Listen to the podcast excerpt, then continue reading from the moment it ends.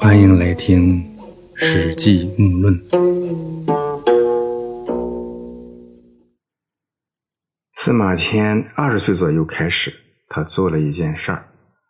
这事呢，那时候一般的年轻人他不敢想啊，也做不到的事儿那就是他走出家门，到各地去游历。他年纪轻轻呢，就去过很多地方啊。现在看他走过的地方。从龙门或者是西南不远的长安出发，向东最远到过现在的泰山、会稽山及沿海一带；东北最远到过曹妃甸周边地区；东南到过湖南；向西北最远到过现在的内蒙古五原。啊，这个范围在当时差不多已经是游遍全国了，可以称得上是见多识广。他考察了很多名人古迹，实地调研啊，座谈走访，收集了很多资料。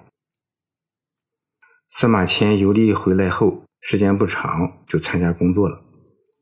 他给汉武帝做郎中啊，后来又奉命去巴蜀以南啊，到过昆明，这应该是他往西南方向走的最远的地方了。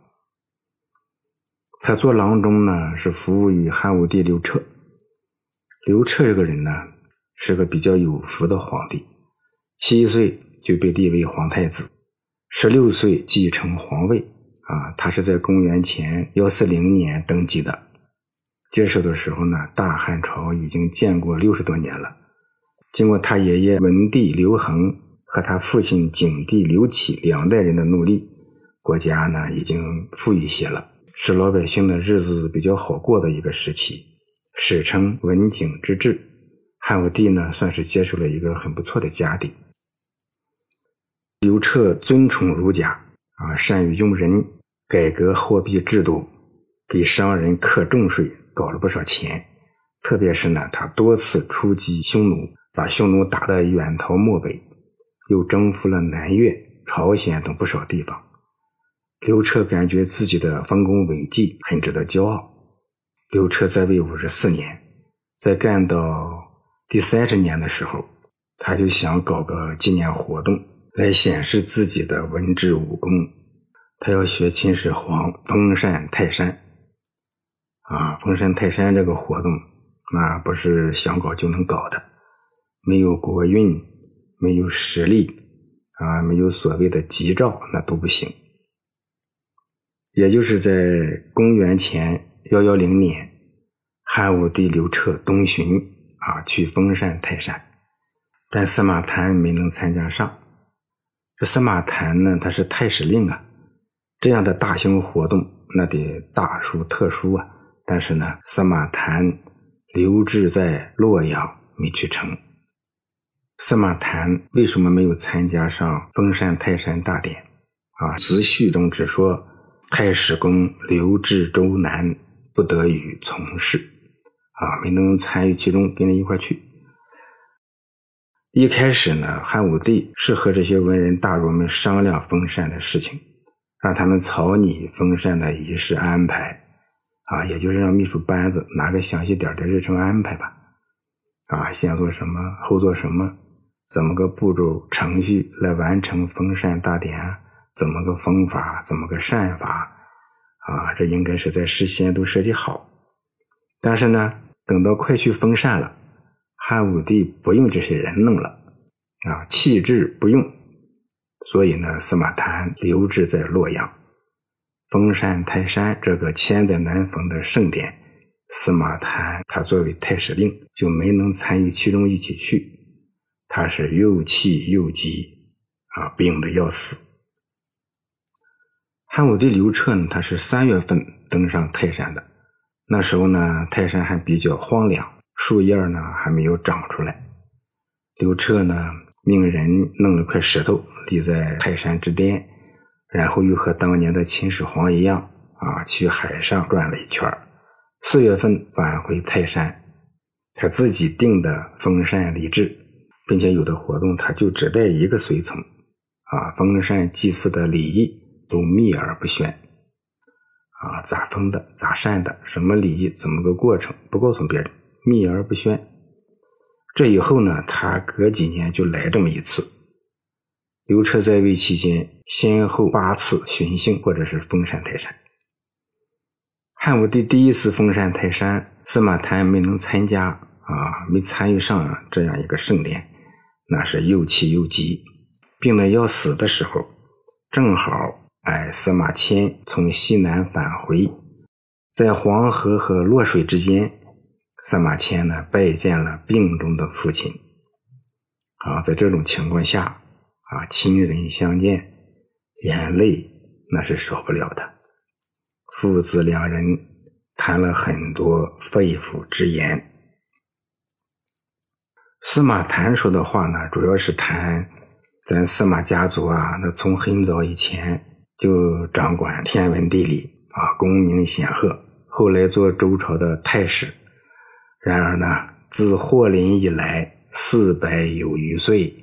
而诸侯相间，史记放绝，啊，说是自从霍林那年到现在四百多年，诸侯们呢相互兼并，史书记载这事儿就快放弃殆尽了，啊，看眼下这形势，像是要断绝在我的手里啊，啊，我死了以后，你会接替我做太史的。你可要接续上我们祖先的事业啊！啊，就这样给司马迁说。司马谈呢说的霍林啊，这是个很奇怪的事儿。史记中呢有多处关于霍林的记述，像卷十二、卷一百三等篇里都有。嗯，老穆呢认真研究，认为呢前后说的这个霍林呢是两件事儿。一次呢，是说在公元前四八一年，也就是春秋时期啊，鲁哀公十四年，西巡狩猎，曾捉住一只白色的麒麟啊，捉的时候呢，还把麒麟给弄伤了。相传呢，孔子作《春秋》致辞而辍笔，啊，不再写了。既是对霍林这件事感到忧愁。啊，也是因为自己岁数已经很大了，当时孔子已经超过七十岁了，不能再写了。另一件事呢，是发生在汉武帝元寿元年，啊，也就是公元前幺二二年，啊，汉武帝到雍县，啊，就是现在的陕西省宝鸡市的凤翔县一带去打猎，捕获了一只长着独角，啊，像狍子一样的野兽，认为是麒麟。啊，汉武帝为了图吉利，就改年号为元首。元嘛，开始大元，首是狩猎。啊，这个古人呢认为麒麟之所以称为人兽，是由于出现在圣人在位的时候。啊，如果没等圣人在位就出现了，就会成为不祥之兽了。为此事呢，韩愈呢也曾写过一篇文章，叫《霍林解》。而孔子呢，还谱过《古琴曲》，这首古琴曲就是有名的《霍林操》。老穆呢喜欢《霍林操》这首古琴曲已经很多年了。讲《史记》可以此曲相伴啊，也许呢还能再加点箫声。嗯，这个《霍林操》的版本呢不多，前曲六段，开头是这样的，听一下。